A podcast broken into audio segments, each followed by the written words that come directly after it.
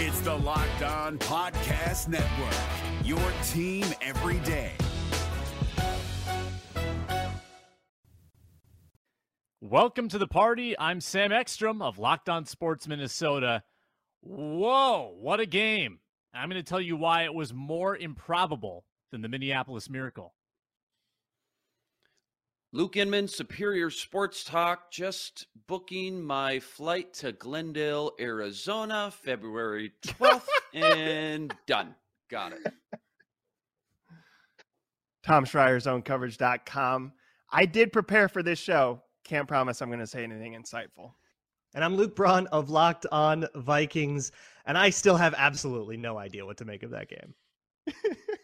Tom Schreier pinch hits for Arif Hassan today on an epic edition of the Minnesota Football Party. Locked On Sports Minnesota Podcasts. It's endless Minnesota Vikings talk with the diverse voices of your local experts. It's time for the Minnesota Football Party. It's your guys hanging out talking next level Vikings football. So join in with Pro Football Network's Arif Hassan, Locked On Vikings Luke Braun, Superior Sports Talks Luke Inman, and Vikings insider Sam Ekstrom, plus the biggest names in Minnesota football for the Minnesota Football Party. And it starts now.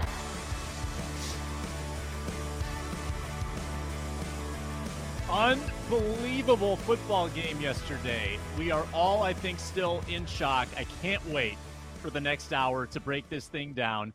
Uh, we've got Luke Inman of Superior Sports Talk. Check out his show this morning. He and I uh, rapped about this game for about a half hour. Check out the Locked On Vikings postcast with myself and Luke Braun yesterday in the immediate aftermath.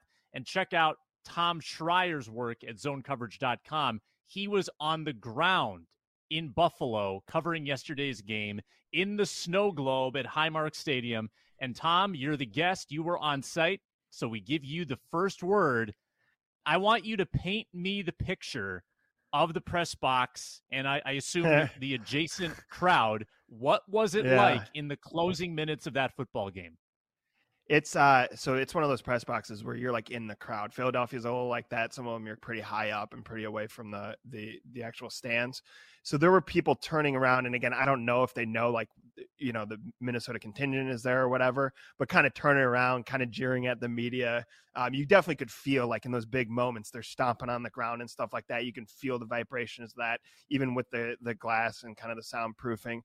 In the loudest moments, in the in the moments you can imagine uh, where the fans are really into it, um, it it's enough to kind of drill into your brain and make you want to leave, I guess, uh, when you're just staring there trying to figure out what's going on on the other side of the field or whatever. But um, to go from that to like an absence of noise. Obviously, you talk about the end of the game, the pick with Peterson, but even that weird play where like the crowd is like they stop Kirk Cousins on like the half foot line or whatever that was to go from that euphoria where the Bills players are pumping them up to this play that's especially because I was looking at the other end zone where where Allen fumbled and Kendricks grabbed the ball, but even if you were right on top of that, that was an alert play by Kendricks. I don't know how a fan would have seen that.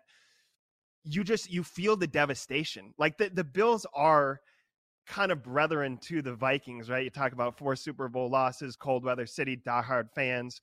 Uh part of me was like, oh, I, I I know what that moment feels like. you know what I mean? Yeah. And so, like, you feel it ripple throughout the crowd. This is not, you can go to Arizona or Miami or um, certain locations. Braun, you could probably talk about that, that uh, games in LA and stuff. Like, there's games where there's tons of purple and a big presence for the Vikings. There were Vikings fans there. It was a pretty minimal amount of that crowd it's crazy to go from like my head hurts, it's so loud in here, I'm feeling the vibrations over and stomping their feet to like dead silence and misery. And you felt every part of it at that stadium.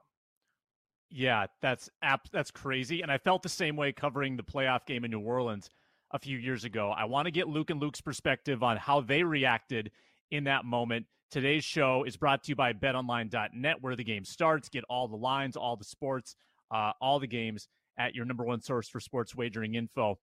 Coming up, we're going to have Uh, evaluation of the Vikings' defensive performance in this game. We're going to look at the key plays that decided it and some of the subtle plays that you might have overlooked along the way. We're also going to talk about injuries and update our gambling uh, picks. Uh, Luke Inman, paint me the picture.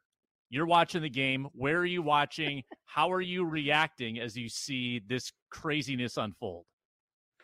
Yeah, we got to enjoy that experience over at Tom's Watch Bar, which, if you haven't been to, Oh, I think there's a couple new locations Denver, Vegas. It's basically B dubs on steroids, though, right? I mean, it's just a big, it's like the Mall of America of sports bars. It's insane. That was my first time being there. I was absolutely wowed at that place. Such a great atmosphere to watch that game, but just the swings of emotions, that place erupted. It was electric, people doing griddies similar to when I was at the Minneapolis Miracle, you are now at the end of that game high fiving and hugging strangers that five seconds prior you had never met in your life. I mean, it just brought everybody together like that. And I think anytime you experience something that, you know, so many swings and ranges of emotion, and then you end up on the right side of things, you kind of wake up the next day thinking, was that real? Like, pinch me. Did I dream that? I think we're all still trying to process like what exactly happened yesterday.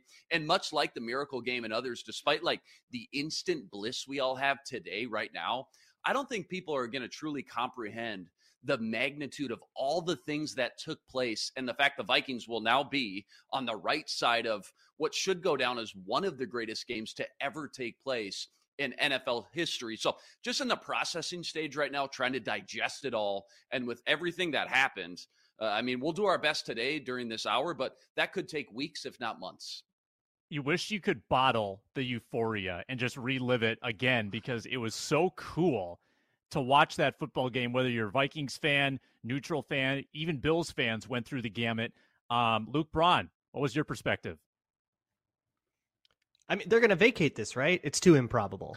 They, the, it was simply too. So they're going to take the win away, right? They have to. Like fair, right? Somebody Like, was it's, on it's drugs. insane. Someone was on steroids. I Yeah. have. I, I don't. You will never again in your life see a team trailing by four. Their opponent has the ball with under a minute, and you don't have enough timeouts to stop the clock. You will never see a team win a game from that spot again in your life. Like it had to be specifically that it was a fourth and goal that gave them the ball without enough room to kneel down, so they had to try to actually snap it. But I guess even if they if it was a kneel down, it was a botched snap, which you have to execute on a kneel down anyways. You'll ju- you'll never see it again in your life. Like savor this. It's a, unreal. And like to me, that's the most improbable moment. But I, I did a whole thing on Locked On Vikings this uh, this morning about like all of that, like that improbable moment aside. The, this game came down to kind of who made more plays, and the Vikings just made one more play than the Bills did, and that's kind of the the, the end of it. So it, I I don't want it to take away from the Vikings. It's just astounding how improbable that is. Yeah, and I did some digging on that last night. So the Pro Football Reference data goes back to 1994. No team has ever fumbled inside their own 10, resulting in a score in the 28 years of data. Like it, within that time frame, it's never happened um, within the last minute of a game. I even extended it out inside your own 20 in the last two minutes. And it's only happened one time. Mitch Trubisky got stripped a couple of years ago in a game against the Lions. Um, of course, it was Trubisky. But this and the Lions. yeah, Yeah, Bears Lions classic. watched. Um, and ironically, they played yesterday. But this is the type of thing that just does. This is miracle at the Meadowlands kind of stuff. Yeah. that was the last time I think that in the last minute of a game, a fumble recovery like changed the lead. That was 44 years ago. And I was describing this to my wife yesterday. I said, you know how when they talk about natural disasters, they say that was a one in 50 year storm right there. That was a one in 50 year game. Stuff happened that does not happen ever. Um, and there's a few different plays that you could say that about.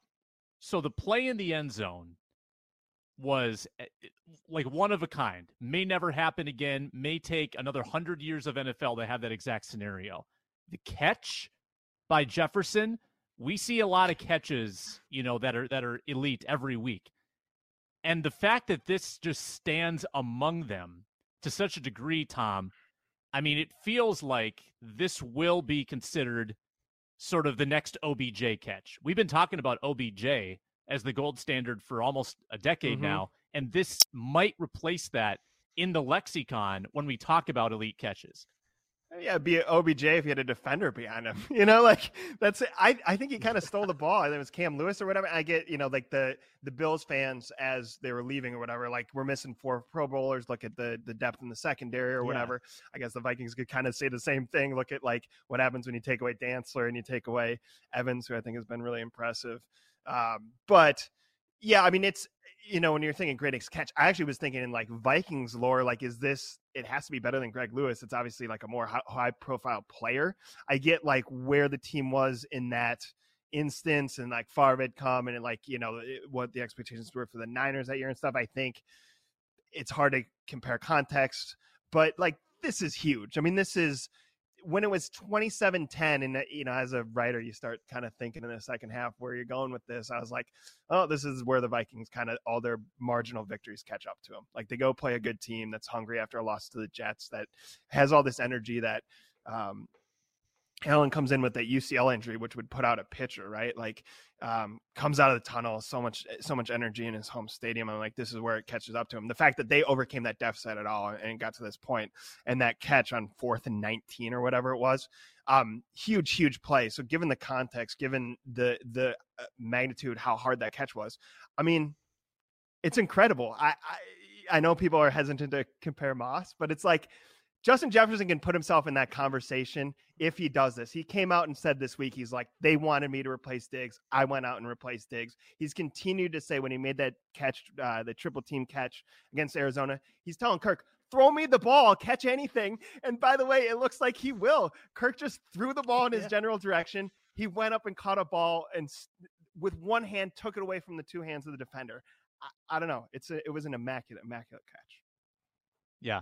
Luke and Luke, what would have been the number one catch in Vikings history from a difficulty standpoint before that one? Because I think Ahmad Rashad, you know, certainly a Hail say. Mary catch in 1980, Stefon Diggs, Minneapolis Miracle, but like the difficulty of those catches was not close to what Jefferson did. So I'm trying to think was there a Moss or a Carter or maybe even Greg Lewis? What was the number one catch before yesterday? Yeah, those are the two that come to mind first off. But you're right. Difficulty of the actual catch, maybe not on par with what Jefferson did. I think Moss leaping over Charles Woodson one handed on the sideline. Cris Carter, how many one handed catches did he make diving out of bounds, tiptoeing, and gets his feet in for a first down? Uh, that Moss one over Woodson at home in the Metrodome versus the Oakland Raiders at the time. That one comes to mind. But, you know, if we went through the, uh, you know, all the Moss files, I'm sure I'm missing one or two, but that one always comes to mind as far as difficulty goes for me. Braun, you're a historian. What do you think? There's got to be a handful of Moss ones just sort yeah. of like rumbling around, um, like Moss and Carter ones. The Ahmad Rashad one is interesting because it was functionally a tip drill so I don't like, is that harder? It takes a certain amount of reflex and processing. It's a way different thing. But like physically, what Jefferson did is about the maximum that a human can be capable of. Like, I, I don't know how you do something harder than that. He went up with one hand and stole a ball away from uh, I mean, not an Instagram user. That's a NFL player who I would imagine has a, pretty strong hands and took it with one arm and then he like as he went down like he palmed it like a basketball player and that uh that Bills defender had two hands like trying to swat it out and he couldn't. That's superhuman and it, it, that's it exiting space and time. Physics, like when we watched the replay for me, like it defied physics how that ball did not touch the ground. And I almost think without the defender there, kind of cradling and, and, and almost pinching the ball between the two, um, he doesn't come down with that. Like just from sheer mm-hmm. physics, mm-hmm. that that ball has to touch the ground at some point. So even watching the replay over and over, I, I'm just still blown away how that ball just didn't touch the ground at some point as he tried to come down with it. Unbelievable. I Yeah. was half. I wanna ready for give a- who's. I was just so Go real ahead. quick. I was half ready for Braun, who's done this whole history on the Vikings, to be like Sammy White in 1981, and we don't just boom. I don't have one off the Week top of my head. October 18th. It was a night game. West Coast, Sammy White, third and three. No, you His, know what the though? I- I, defensive think back I- was uh, yeah, yeah, somebody five somebody seven Bobby Trump. White Shoes Johnson. Yeah, I I think um, it was Luke in his post game yesterday said it perfectly. Like that's a catch that's going to be put on posters for decades to come. You'll see it hanging in your kids' bedrooms for generations. And again, just given the circumstances, the down and distance, the game on the line, uh, Kirk was just sacked on back to back plays. Now it's fourth and 18. Uh, Kirk, just throw a YOLO ball up, will you? Finally listens. I think I can say with the straight face, it's the greatest catch since David Tyree in the Super Bowl. I, I really do. I honestly do. Yeah, I think you might be right about that, Luke. I, I think when you give situational weight to the moment, Mhm. I think he was competing with Greg Lewis. Like I think the Greg Lewis catch for that play to happen with Favre throwing it to win the game, coming from behind.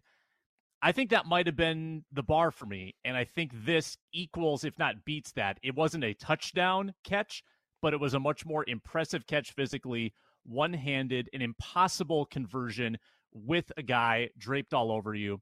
Um, and it was one of nine. Luke, you line. mentioned this on Superior Sports Talk. One of nine catches Jefferson had with less than a 50% probability of being caught per next gen. We'll get into some more of those Jefferson catches and other big plays in this game after I tell you about betonline.net. Vikings came back and covered yesterday. Not great for my Bills, minus the uh, three and a half bet, but great for Vikings fans. Um, you can get that line and plenty more and look ahead to the week 11 lines at betonline.net. It's your source for football betting. That's NFL and college football, plus NBA and NCAA basketball now starting up. And I got an email from BetOnline yesterday. Jimmy Shapiro sends them right to my inbox telling me that the Cowboys are favored by two in Minnesota. That's interesting. We'll have to talk about that as well. You can get that line and more at BetOnline, where the game starts. Um, where do we go next? I want to go to the goal line sequence to end all goal line sequences. So this starts with Jeff and guys, Jefferson made so many plays. So there was a, a I want to say it was a slant over the middle where Jefferson goes up high and catches it right in the bread basket. I think it got him down to about the eight. Um, two plays later, the Jefferson catch at the goal line that was initially called a touchdown. Th- this sets off the bonkers sequence. Mhm. Um, first of all, that catch was amazing in itself.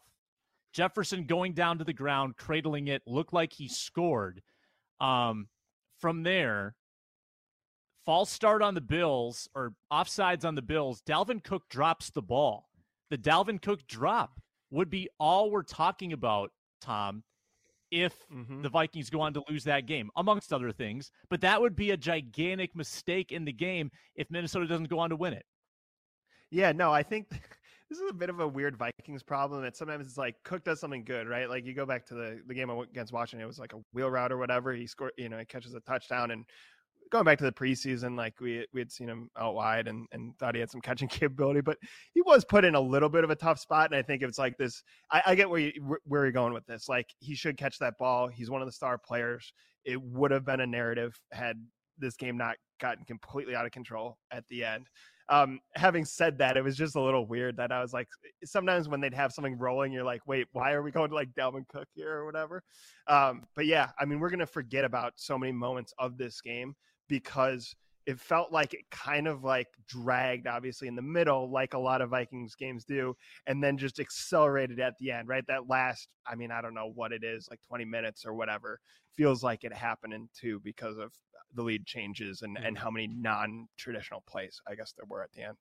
Yeah, the NFL posted the quote unquote crazy ending on YouTube, like un uncut, and it was 43 minutes, but it all it was the last two minutes of regulation and overtime took 43 minutes. Like that's how long Vikings fan had to had to sit in torture um, emotionally. But Luke Inman, it goes from Jefferson TD wiped away, Cook TD wiped away because he dropped it, and then Kirk looks like he got across the goal line in real time. The replay shows he didn't, but it was basically three times where, as a Vikings fan, your heart leaps, you think they've scored, and then to have it taken away, the gut wrenching nature of of what could have been that loss, like with all of those plays right at the goal line. Uh, you hire a Hollywood writer who makes blockbuster movies. I don't think they can write it or script it any more dramatic. Like just the swings, the ebbs and flows during just those final two minutes were insane. And and not to ruin kind of the flow of of you know this bit and segment, but let's take a step back. There was actually a sequence of three drives that took place that are, are going to get glossed over a little bit here in history that mm-hmm. were just as wild, in my opinion. End of third quarter, heading into the fourth. Dalvin sparks some life into the Vikings with that TD they desperately needed. So now all of a sudden you're you feel like there's a chance, right? Like you've won close games before, you've battled back for fourth quarter comebacks already on the season, down 10, heading into the fourth. It feels manageable. There's a little life. But then Josh Allen, the following drive, three massive heartbreaking, demoralizing third down conversions. Third and 15, he finds Diggs for that, at the time, at that point, the best one handed catch of the game. Amazing. Uh, with that one handed pluck out of midair, which, again, just another play that's just probably going to get glossed over uh, in, in, history. Vikings sacked Allen the following second down by Hunter. They force another third and long, third and 16, I think it was. Allen rolls out of Za'Darius Smith's grasp, finds Gabe Davis for like 30 yards, big chunk play. That's two heartbreakers. They force another third down. Allen finds Diggs, I think it was on a quick slant for like 15 yards. They get all the way down to the seven, just like that. Poof. And third and two, Allen, I think, incomplete pass. Instead of just taking the points, they elect to go for it. Fourth and two. Allen rolls out again, forces one. It's picked off by Patrick Peterson. He takes it back to like the 35. So after all those third down backbreakers by that defense, Bills come up empty handed. Very next drive. I'm sure we'll get into the details a little bit, but Kirk O'Chains and the offense converts two fourth downs, Hockenson and Osborne, and then that scramble and run, uh, 20, 25 yards inside the five, sets up the CJ Ham rushing touchdown. But Greg Joseph misses the field goal. Should be a four, uh, three point deficit. It's a four point deficit. But my point is, those three drives right there kind of get glossed over as well. Just as important to the outcome of that game as that final goal line sequence in the final two minutes. Um, that was just as wild, in my opinion, as as uh, the goal line sequence that you brought up too. High leverage plays galore. Mm-hmm. That is for sure. Mm-hmm. Luke Braun. I mean, you can comment on some of those unsung heroes that Luke touched on and it all leads up to those plays at the goal line. But just the sequence of events, and if you follow the bunny trail, how one thing led to the next, that's what that's what's mind-boggling about this game. Of all the things that had to go in the Vikings' favor just to complete that comeback. And I think maybe the biggest thing that had to go in the Vikings' favor is Kirk Cousins finding a way to make a good game out of this because he was putting up a stinker. I mean, a couple interceptions that looked real bad. It was a, a really bad performance up until it wasn't. well, and, to point out, because uh, just to add on to that real quick, we forget that he tripped on his own center, I think twice, right? And one time, twice. It was Ingram just, both times. And Ingram, uh, sorry, once Ingram. another game, and I'm pretty sure it's the same problem. He's taking the wrong first like, step on certain run plays, and it's very it's first keeps all, tangling people up yeah, how the hell is that happening? Also, why is he so he trips on his own guy? The, this is the first time and just throws it back to Cook. and I was like, yeah. just swallow that ball. It's so weird that Kirk Cousins, who is so risk averse, so risk averse, like all of a sudden out of nowhere it goes, "No, I'm going to be a hero," and it just throws it back to Dalvin Cook. And he had no, That's he had another he lateral later in the game mode. too. That no mm-hmm. one's talked about that, but there was like a yeah, that was not supposed to be a lateral. I'm pretty sure that was sure. not supposed to be a lateral. Be a forward swing pass. Heads up, you know, fell on that. There were just a lot of little heads up plays too, along the line that that kind of led to all this. Um, if you guys then, could like all of that happens, and then like how many career defining throws did Kirk Cousins have after about halfway through the third quarter of this game? I mean, there were mm-hmm. so many that were just oh. like absolutely mind melting rockets. Some of them taking shots, some of them just because of the Mhm. difficulty of the window he had to hit. Some of them, I mean, just like firing an insane ball to the sideline, 15 yards downfield while getting drilled and not being able to step into it. Like, just awesome play. And like the thing uh, under me, Matt puts up something that says he goes conservative to YOLO. I don't even know how YOLO it is. I mean, the the fourth down, fourth and eighteen to Jefferson was very much like just go get it, please. But so, I mean, some of that is just really accurate and just like finding windows that not a lot of dudes in this league can find. And that's why, like I said it on the postcast, like that's a playoff game. That's what that's what playoff quarterbacks do when they win playoff games. Is Mhm. especially when hey you're up against a good team they're going to give you some licks they're going to make you make some mistakes they're, you're going to throw an interception because they're good you respond to that by pulling something out that's just as good and throwing it right back in their face that's the kind of game that makes me think okay if we get in the postseason kirk cousins might be able to do something here Yeah, the no, I, I'm every- with Luke. There was certainly some, you know, articulate nature to some of those throws. He wasn't just blindly closing my eyes. I'm gonna throw it as hard as I can to Jefferson and and hope for the best. Two things I really noticed, and Sam and I kind of touched on on Superior Sports Talk. One, you're seeing now Kirk's trust with JJ throwing balls that under Zimmer specifically on that short lease. Hey, you cannot turn the ball over on this team. That's not the way we're constructed to win. He would never throw. Uh, he's thrown it before he's out of his uh, break. Uh, he's blanketed, double covered, doesn't matter. That trust really grew yesterday in a big way. And then, secondly, Sam brought it up on the Superior Sports Show today is that normally when Kirk makes those two first horrible interceptions, one to KJ, I'll give him a little bit of a break there. KJ got bumped a little bit. Um, but that Mhm. second interception, just a head scratcher. Normally, he goes to the sideline. He says, "All right, that's it. I, I am not going to be aggressive the rest of the game. I can't make any more mistakes like that." For him to make those throws that Luke mentioned when the game was on the line, the way he did after he made those horrible uh, turnovers earlier in the game, that's a new Kirk that we just really haven't seen. And we're all wondering when KOC was brought in, all right, this offense is going to be better. It's going to look funner. It's going to look a little different, more razzle dazzle. But what's it going to actually do for Kirk Cousins and JJ's like their development?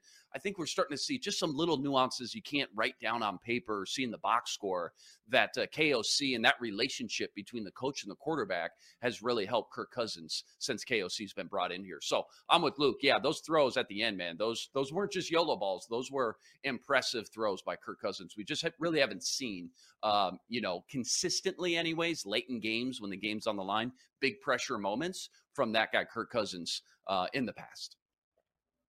is his Well, I mind think- I think- quieted I think Uber. I think you're onto something. I think the other thing is he he every player talks about this. He he sincerely wants to get other players involved. I thought once Hockenson stepped up, um, Mhm. Osborne was kind of the odd man out. He keeps going back to Osborne. Um, Yeah. you know, like he there's some talk of uh, you know, is Thielen fully healthy? He's going to Thielen in big situations, and even going back to Hockenson, he'd be justified in saying, I'm not going to throw the ball anywhere near this guy. I know he's talented. He's been here four days, right? And I think instead he saw how he studied. I think he helped him a little bit with the terminology. And Hockenson's turned into this threat. So for how flawed Kirk can be at times, he did turn it around, obviously, in this game. Also continues to, you know, use the other weapons, hopefully to open up Jeff, Justin Jefferson, because obviously if he just throws to Jefferson every time, someone's going to figure out how to defend him.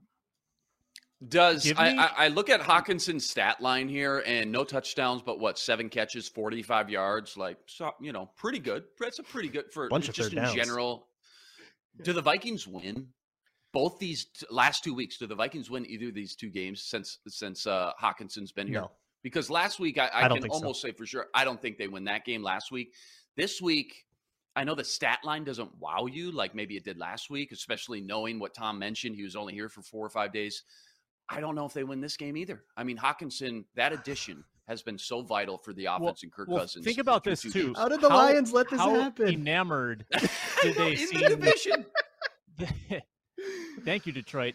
Johnny Mundt was occasionally like out snapping Irv Smith. It was like a 50 50 Mhm. split. And we were thinking, man, they either really dislike Irv Smith or they really love Johnny Mundt. And I think it's Mhm. clearer now. They just were not high on Irv Smith because Hockenson comes in and suddenly Mundt is an afterthought. Like it's all Hockenson now. And that's after one week in the building. Um, and he came up with a gigantic fourth and six on that penultimate drive where they pulled within uh, four points, which was a big play in the game, and one of many big plays that people will forget about, and one of many players I think that people will forget about. People won't think about Hockenson as a linchpin in this game. Uh, let's go around the circle. Start with Spinman. I know you love to get, give credit to your unsung heroes. You only get to pick one because sometimes you pick like five. You only get to pick one. Um, your number one unsung hero from this one. It, there is a lot of them, but I'm gonna listen and pick one. I'm in on one guy. I tweeted it. Uh, I think it was last night. Blake Brandel needs to be put near the top, replacing the number one offensive tackle in the NFL on the road in that situation and hold your own against Von Miller and company. Just essential to Kirk moving the ball downfield. And this is why. Like guys like me and Luke, we kind of nerd out on day three of the draft and in training camp who's winning the second and third team battles because it's like a given at some point during the season, every team in the league is going to need to call on a backup to step up into the spotlight and fill in. Guys that don't get talked about a lot. You got here, you got a six round pick from Oregon State in 2018, kind of grinds his way through the practice squad, lingers around, finally makes the 53 man uh, roster, works his way up to the second team. And it was just like yesterday, all that hard work paid off for the guy, and he held his own in just one of the most difficult positions and situations you could probably draw up for on paper for a backup to come in in that um, you know down distance and situation at that point in the game. He helped the Vikings be on the right side of history yesterday. So I just can't say enough about Blake Brandel. His performance as Darrisaw went down, and you know those aren't easy shoes to fill. He made the most of his opportunity, and who knows too, like. Darrisaw probably going to be in concussion protocol. Um, he may be starting next week now versus Micah Parsons and the Dallas Cowboys. We'll see. Tom? Duke Shelley. I didn't know much about him. I know he got elevated. Uh, came up with a big breakup, right? I think it was on Knox in the corner of the end zone. So it might have been pass interference. Didn't get called. Doesn't matter. Um, I think the fact that he was physical on that play made the breakup uh, called into action. Good on him. H- How about the coach's decision too to put in Shelley after Booth got kind of a little burned a little bit there, and then the Yeah, flag. did we get a? That's a lot of guts for the coach to be like, Yeah, all right, was let's that throw just the a guy we straight just hook? activated.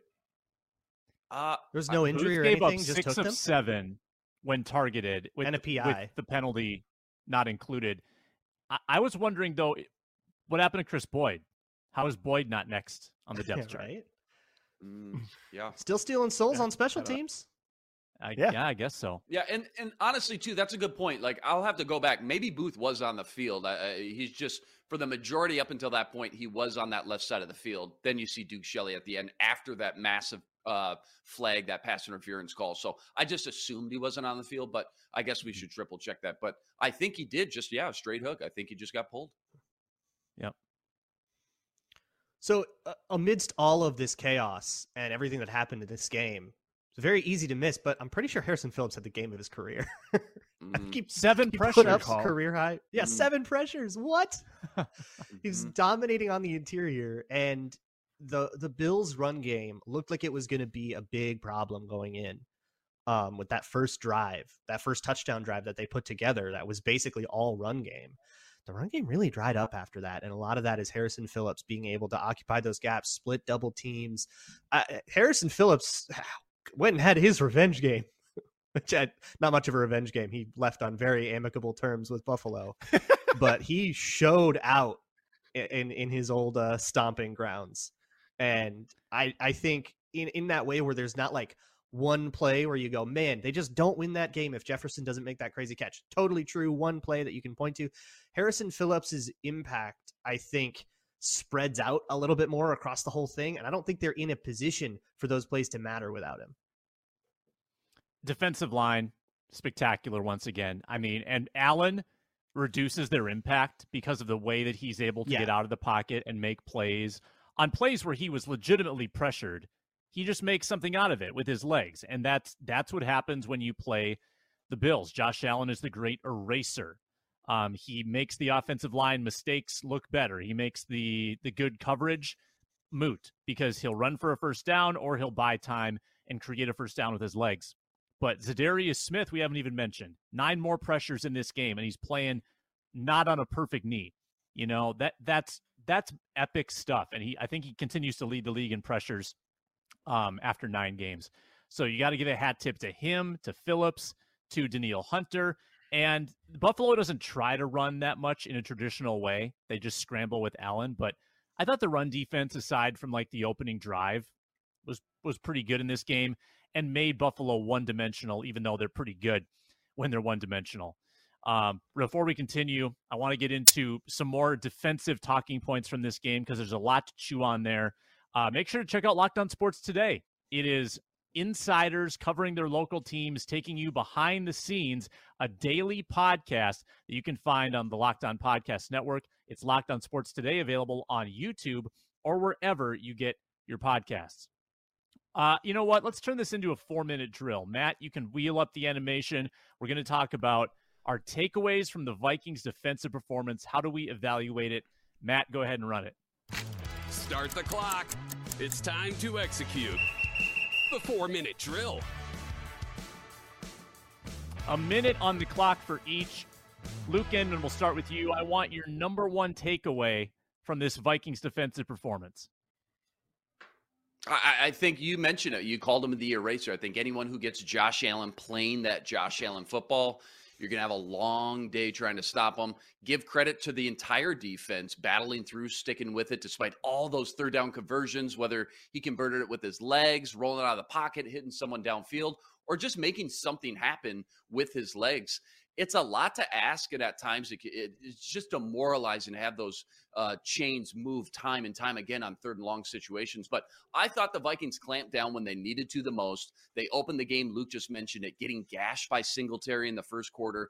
Credit to Ed Donatell, who kind of made some good adjustments mid game without his best nose tackle, mind you. Credit Harrison Phillips, had the game of his life, and to lose another corner in Evans when you're already down missing Dantzler, to have Booth Jr. get chewed up, and have the guts to put in the guy you just called up from the practice squad. I thought that was huge.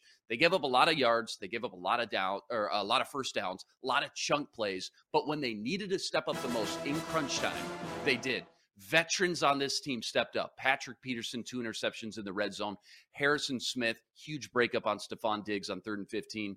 And uh, of course, Eric Kendricks falling on that ball in the end zone. The veterans on the defense really uh, rallied around everybody and won them that game, I think, in the end. Tom. I've been a uh, Donatell defender, I guess, on my end. I think uh, there was some excitement, I guess. First of all, Luke Braun, this is your fault. You wrote about his illusion of complexity on our website. I got super excited because that sounds super cool. Um, also, like I was like, you should bring the Vic Fangio just seen scheme. It seems like the right one um, uh, to bring over or whatever. Um, and I was curious how he was going to go from three four or four three three four. Um, take the Philadelphia game out of there. Not a great performance, at least in the first half. They've held them under 30 points, I think, until this game. Um, opponents, I was like, the offense should be able to score 30 points. I was more critical of the offense for not scoring enough. My concern here is what happens when you get in late in the game against a player like Allen. Obviously, we're going to forget this because Peterson picked him off in the end zone at the end and they lost the game, but he looked undefendable because he could throw on the run, because he could scramble and improvise, and he has these weapons around him.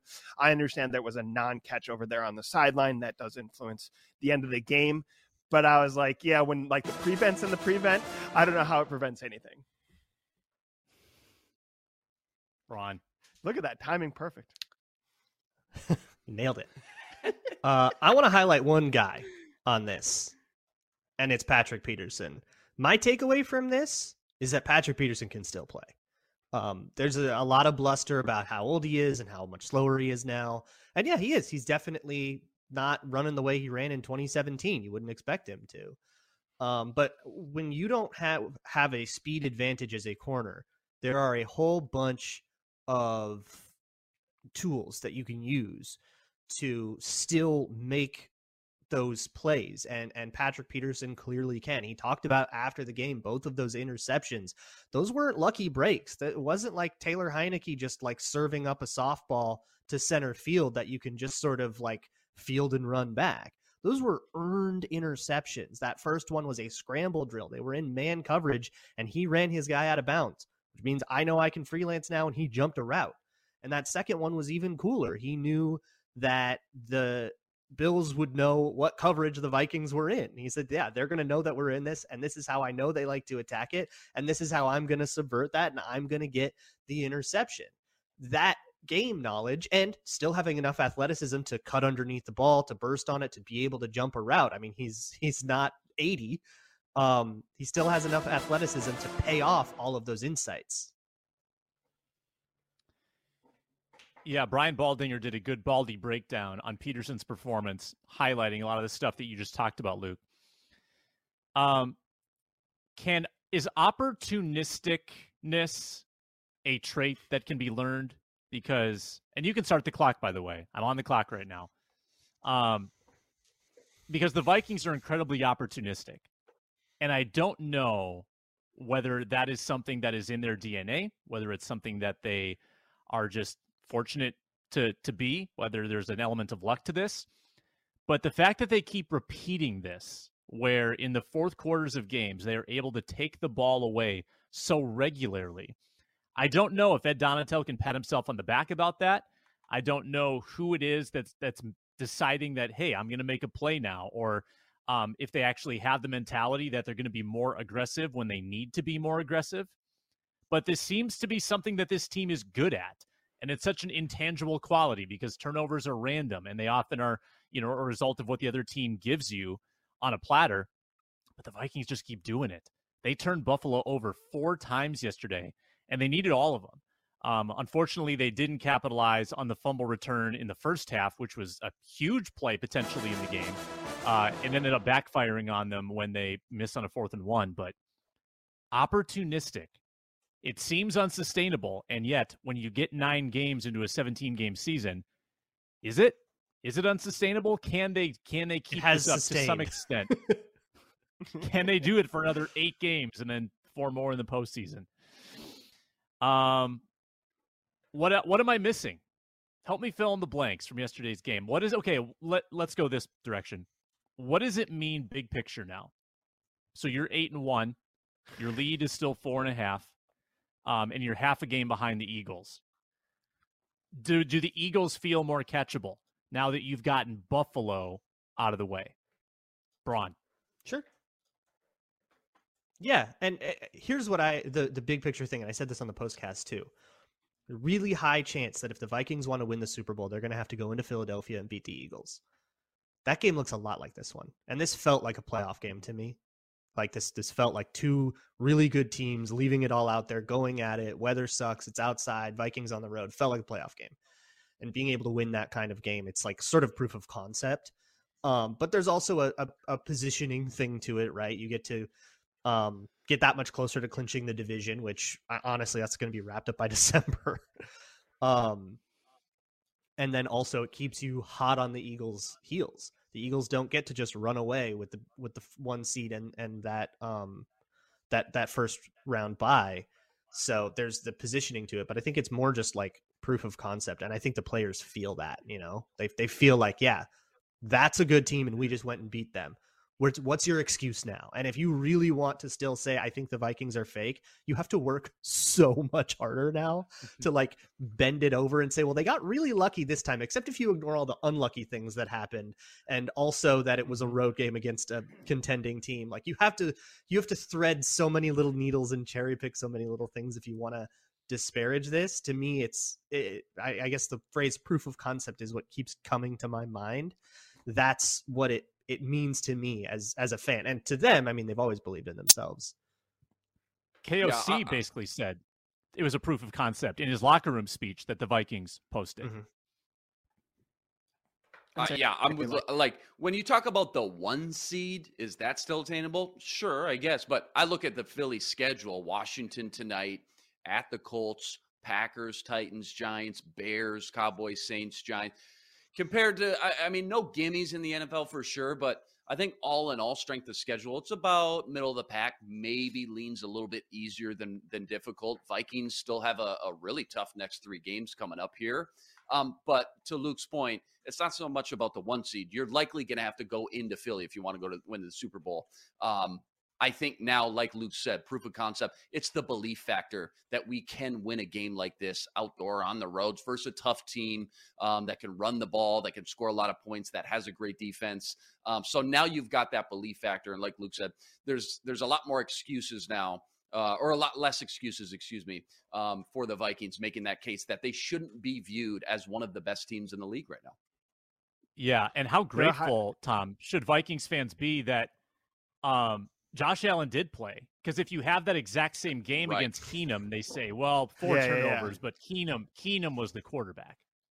I think the other thing is not just played, but uh, that he played like he did, right? I mean, I, I'm sure if you like looked at velocity on the ball or something, something was lost. I, I just don't know how you have like a UCL injury, don't practice for three days, and you're just the same guy you were the week before. But um, you're right. I mean, I think it's a different tenor if Keenum plays. Let's be honest, that's like really big revenge game factor, right? It's like a game that they should kind of win then, and it's Case Keenum and Stefon Diggs from the miracle, and like there is still some validity to that win. It's it's a win on the road in a hostile environment against a really good team, and, and Keenum we know is capable and still had the weapons. I think ultimately, and I guess you guys are kind of getting us too, the Vikings are just a high wire act. I don't I don't think that's going to change this year. What this confirmed for me is that somehow, and I still don't totally understand this, a team that led for 45 seconds against Detroit, a team that had to come back against Heinicke and the Washington Commanders, uh, you know, a team that let Chicago back in. You go through all these games. I don't understand how like they basically just beat the Bills kind of the same way. It's a it's a better played game, and I understand there's nuances and differences, but it still was a high wire act that went into overtime that required a fumble in the end zone that Josh Allen fumbled, and this is one of the best quarterbacks in the NFL. Like I I don't understand how this methodology works. I don't know how they keep winning. Um, having said that, in the next three games here, you're going to get an answer, right? I mean, you're, you're talking the Cowboys, you're talking the understand the Patriots issues. I do wonder uh, how O'Connell will treat Belichick, right? We saw McVay, boy genius, gets to the Super Bowl, stares Belichick in the eyes and was like, I'm not messing with that guy, right? And like, and then the, the Jets who, who've been good, right? The Jets beat the Bills before this game. So, so I think, you know, we'll have three games here. We'll get an answer pretty quick, but who knows? For all we know, this is a game that can, they can win situationally. They're well coached. I think it goes back to O'Connell too. You know, we know Zimmer under pressure, really an intense guy. I think there's something to having a guy on the sidelines who's a little more relaxed, who wants these guys to play with a quieted mind, who who um, shows a lot of faith in him. I noticed O'Connell as he came out to the podium. This is pretty well after he's had a cool, cool down period after giving his speech.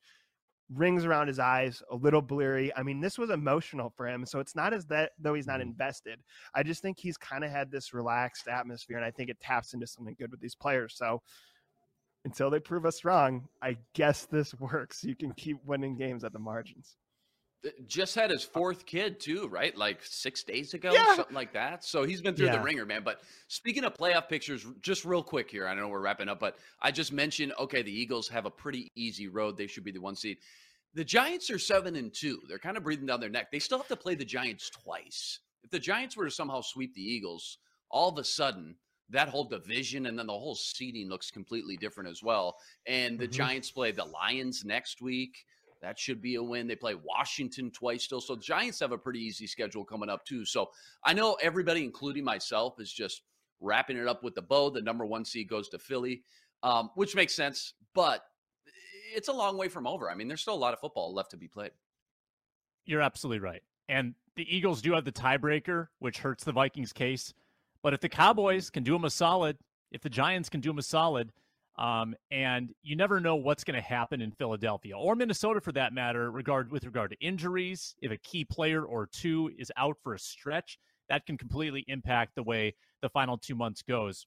Um, so why is Dallas favored on Sunday? I think I would have understood this before yesterday's results. I think I would have. Can I? But I know you guys are actual Yeah, gambling ahead, Tom. experts. Can I? Can I can I throw my non-expert? So what I think happens, and again, you guys can tell me I'm wrong, is that when it's Cowboys, Lakers, Yankees, like these marquee teams, Duke, whatever, like so many people gamble on them that it like screws with the lines. Like they kind of have to adjust for like the irrationally confident fan. I I, also I, otherwise I just don't understand how the Cowboys coming off a loss. Um, are favored in this game. Like it it feels like if there's any time to kind of respect what the Vikings are doing, it's coming off a win in Buffalo. It, it's the come down effect. It's exactly what happened in Philly after the Yeah. Minneapolis Miracle. There's something to be said about winning such an emotional roller coaster game and then coming back the next week and giving 100%. Meanwhile, the Cowboys are going to come back hungry. You know, coming off that tough loss in Lambeau, um, they're going to be fighting and, and you know going to be on their p's and q's. I think, uh, and Luke, tell me if I'm wrong, but I think that has something to do with it because I, you're right, Sam. I'm with you. I saw that. I go, what? Two points? Mhm. dogs at home coming off that win. Pick 'em Doesn't would've made sense. That's the only thing I can think of.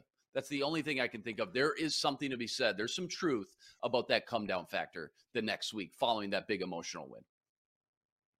Yeah, I'm with Sam. I, I thought it would be a pick 'em. Um, but Mhm. I, throughout the entire season, if you look at like the projection models, like the 538s or whatever, PFF models and stuff, it's kind of always been higher on the Cowboys than the Vikings. So I wonder if that's still there is just this sort of genuine um, idea that is popular, especially among like betters and the sharps and the markets and all that. That no, the Cowboys are just a better team than the Vikings. And look, Cowboys are good. They got this Micah Parsons thing going on. Dak Prescott's back. They're cooking. They're humming. They're like you said, um, they're in the the race for the NFC East, even though Philly's running away with everything. Like they're still keeping up there, and it's not over like it is in the NFC North. Um, so respect to the Cowboys. I think the market just thinks they're a better team than the Vikings. And hey, if you think they're wrong about that, go to Bet Online, put a buck on it. The analytics might suggest that, and the Cowboys' defense might suggest that they are a really good team. And, you know, they and Buffalo are probably, you know, kindred spirits here at six and three. They probably have much greater aspirations than being like the sixth seed in their respective conferences, Mhm. and they very well could make playoff runs. Um, but, you know, they lose a coin flip game to Green Bay. Bills lose a coin flip game to Minnesota yesterday. Uh, our final segment of every show is Party Fouls, where we talk about the biggest blunders of the week. Let's get into it. It's time to tell you who spilled their proverbial drink on the sofa. Get ready for this week's party foul. Mine will be game related. Um, and a couple different ways you could go with this. I'm going to say the lack of booth review, and no, not Andrew Booth. The lack of booth review on the Gabe Davis catch.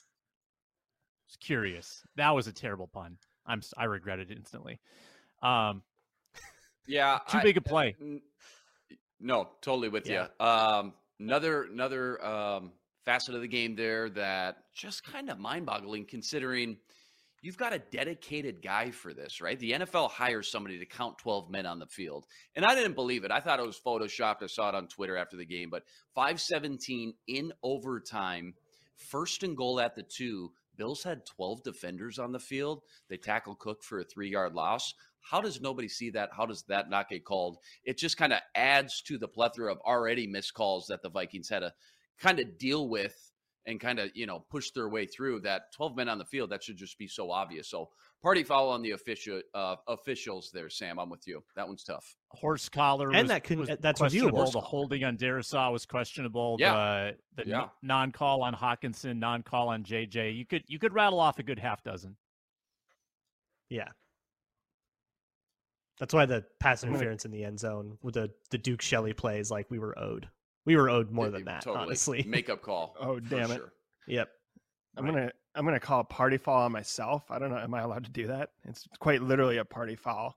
Um, went to the game. We all know about Buffalo Bills fans, them jumping through the flaming tables, dizzy bat, and running into a bus. I- I'm sure you guys have seen that one. Uh, these guys party hard, and it's not. There are certain lots that are like further away from the stadium. I think they're independently owned, um, where things get even more.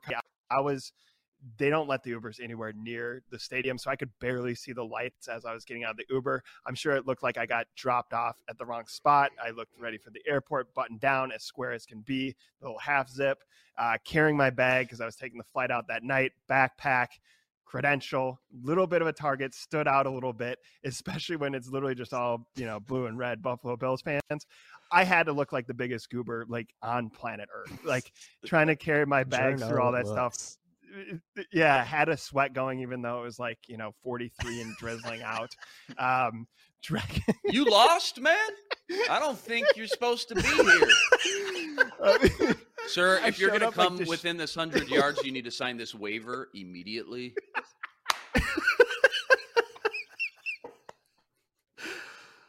There's a great Fish out SNL of sketch from last week uh, of Jets tailgaters just having Tom. yeah Tom's dead. Jets tailgaters just having like these benign conversations about school and and work and their kids. And but then whenever someone from the opposing team walks by, in this case Buffalo, in the sketch it was Buffalo, they keep absolutely nailing these fans with trash talk. And the fans that come by are progressively more and more vulnerable. Like like it goes from like adults to kids to like people in wheelchairs and they're just absolutely torching them um I think that's Good what it's like to go to a night game at the Linc. Yeah, I Mhm. so because that Vikings game was at night, you could get in at five thirty. I was at the door at five thirty, and there still were drunk fans messing with me. But the Bills one, I was kind of half tempted to see it. I showed up a little later than I intended. I thought the Uber would get me in a little bit closer. More than anything, I was like half tempted to like just jump through a table and live it up a little bit. Just went in Buffalo. Bucket list, got to do it once. Was did the Yeah. Vikings fans travel well from what you saw, Tom? Yeah, I mean there were still Vikings fans out there. The the uh, Sun Country added an extra flight. Our whole flight was filled with Vikings fans, um, with the exception of like three Bills fans who just kind of wrote it out, especially after that loss. Um, but I, I would say like for the context, I mean you can't like without that Sun Country flight that they added late, you have to fly through like Chicago, Detroit, or even like Charlotte or something to get out there. So it's not really like a, a convenient route. And I was saying before, I mean I think some of these places, if you go to Arizona, or Florida, or whatever, LA, you just have Minnesota people who are there, and then that many more people going, Hey, I want to see a little sunshine. It's been dark and gray for like, you know, 14 days straight here or whatever. So um, it's just not, it's not the environment you would find like with that Arizona game or whatever. It, it was definitely more Bills um, fans than anything else, but you could see, it's, you know, purple in there. And as far as like away fans go, I mean, Luke, you remember the Kansas City fans? I think they were great Oh yeah. certain fan bases, I think they welcome you in and want you to enjoy it. Mhm. Um, Philadelphia is not like that, right? And this is more No. on the on the Kansas City Philadelphia scale. This is more Kansas City. I think I think people in Buffalo are generally pretty nice. It's very close to Canada. Bat out there. I think a bit of the, the you know Canada nice out there or whatever. So um, I, to my knowledge, for the people I talked to, they loved the experience of being a Vikings fan there. Having said that, they were a distinct minority. It was mostly blue in that stadium. Thursday's show will include an appearance from Ron Johnson. We'll see if he has anything to rip Luke Braun for this week. I feel like that was a good discourse last week, though. We we really we patched up a lot of issues. You each have respect for each other. Nobody's upset. I think that we're kumbaya around the Thanksgiving season. I think that that's how it should be. We'll we'll see what he has to say about my personal life and relationships on Thursday. He has gotten personal. Did you get with Yeah, no, what happened? He went I there. missed it. Are you all right? No, I just got real bullied. Which oh, is, oh, I mean, got straight yeah. up bullied. Oh, I mean, Arif was here, so At least he has the guts to do it to your face and not, you know, hide Yeah, behind a keyboard. totally. right. Totally. Yeah, no, that's all's fair in love and war. That means he it's a respects. free country. Okay. Yeah. Yeah. Tom Schreier at T Schreier3, zonecoverage.com. Thanks for joining us, man. Yeah, thank you. There's Luke and Monique. I'm losing my voice. Luke and Luke. Uh, you can find Inman on Superior Sports Talk. You can find Braun on Locked On Vikings and the Locked On Vikings postcast, and find me on the Ron Johnson Show and on Twitter at Sam Ekstrom. Thanks so much for joining us. That was a crazy game. This is Locked On Sports Minnesota, free and available. Subscribe wherever you get your podcasts. Download the app on Amazon Fire, Roku, and uh, check out all the rest of our shows as well. Like, comment, subscribe on the YouTube uh, video. For Luke, Luke, and Tom, I'm Sam. So long on the Minnesota Football Party.